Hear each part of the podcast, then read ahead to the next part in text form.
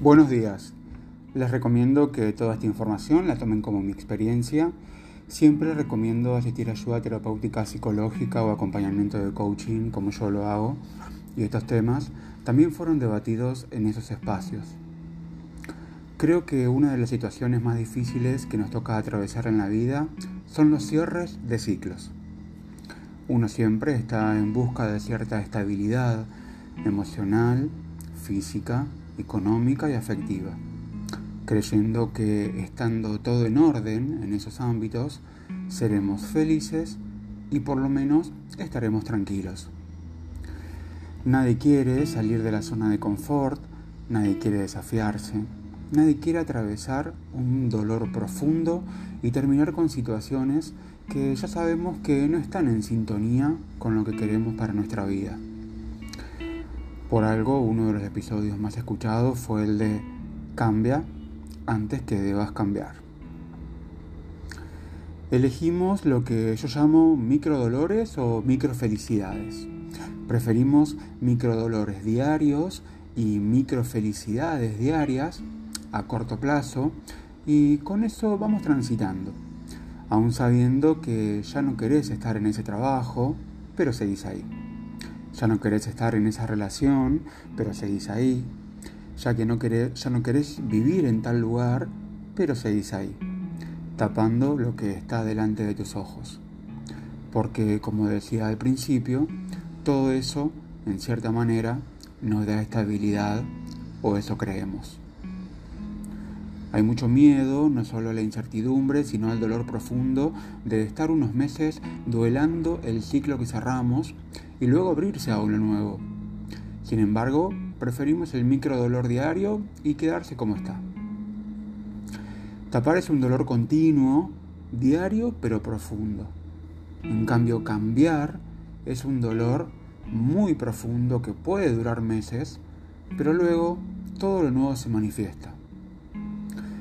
En algunos ámbitos, cuando ya no estás viviendo la vida que necesitas o estás postergando algo, más de lo que debe durar, el universo te empuja al vacío. Antes te dio anuncios, pero miraste para otro lado. Y de repente te encontrás sin un trabajo del que te querías ir, pero no te atrevías, y te terminan despidiendo. Vivías en un lugar que no te era cómodo del todo, pero te servía. Y daba mucha presa buscar otro lugar, y de repente ese lugar se vende y te tenés que ir. Estás en una relación donde hay mucho cariño y respeto, pero sabemos que con eso no basta, no alcanza. Si no hay proyectos a futuro, entonces se centra solamente en salidas y buen sexo, pero te quedas hasta que decidís basta. Cerrar ciclos implica entender la impermanencia de la vida y moverse. Tenés dos caminos. O te victimizás e intentás buscar culpables, y te quedas en ese lado subjetivo lamentándote por las cosas que te pasan, o te responsabilizas y salís a comerte el mundo. Garantías y seguridades no vamos a tener nunca de nada, más de que nosotros, más, más que de nosotros mismos y de lo que nos hemos cuidado, querido y preparado. Te puedo asegurar que podés con todo lo que se te presente y más. No te resistas al cambio a dejarlo todo, a terminar algo eh, o al con alguien, la resistencia es directamente proporcional a la falta de aceptación. Cuanto más flexible seas y más liviano viajes, no te va a quedar, no te vas a quedar con alguien por no estar solo, no vas a aguantar en un trabajo por creer que tienes algo seguro, no te vas a quedar en un lugar donde sentís que ya no perteneces. Nadie dice que no vayas a extrañar, nadie dice que quizás no sea muy doloroso, pero más doloroso es mentirse a uno mismo y mantener situaciones que sabemos que ya cumplieron un ciclo. Recomendaciones. 1. Deja de querer agradarle a todo el mundo por temor a la pérdida. Todos somos reemplazables e imprescindibles. La única persona a la que tienes que agradarle a vos mismo es imposible y es una batalla perdida pretender que todos te quieran y acepten. 2. Deja de vivir en el pasado. ¿Qué hubiese pasado si todo lo que pasó es lo que debía pasar para que hoy tengas este aprendizaje? Cada minuto que utilizas pensando en el pasado es un minuto menos de vivir este presente. Este presente que va a crear tu nueva realidad y tu futuro. 3. Exceso de pensamientos.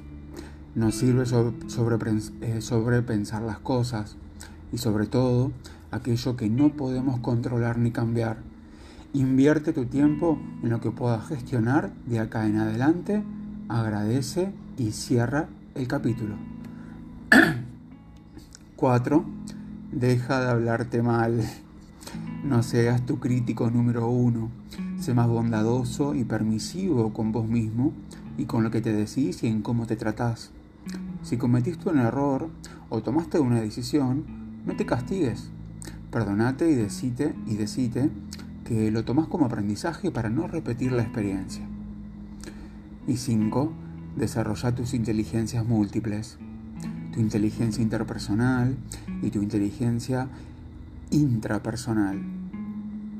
La inteligencia intrapersonal gestiona las propias emociones para que ella no nos gobierne a nosotros. Y la interpersonal refiere a la capacidad de entender las emociones ajenas, ser empático y entender mejor a las personas y sus decisiones. Frase del día. En 10 años vas a querer la edad que tenés hoy para hacer lo que no estás haciendo hoy por no aceptarte ni amarte como sos hoy. ¿Y vos? ¿Qué estás esperando? ¿Estás donde querés estar? ¿Estás con quién querés estar? ¿Vas a seguir dejando pasar oportunidades por miedo al cambio? ¿Vas a estirar relaciones que ya deberían haber terminado? Nunca olvides que solo vos podés responderte tus preguntas y que el poder está dentro tuyo. Te deseo toda la vulnerabilidad y valentía para afrontar los desafíos que se presenten y o elijas cuando se cierra un ciclo, comienza un ciclo nuevo. Yo estoy en esa situación bisagra. Yo te acompaño.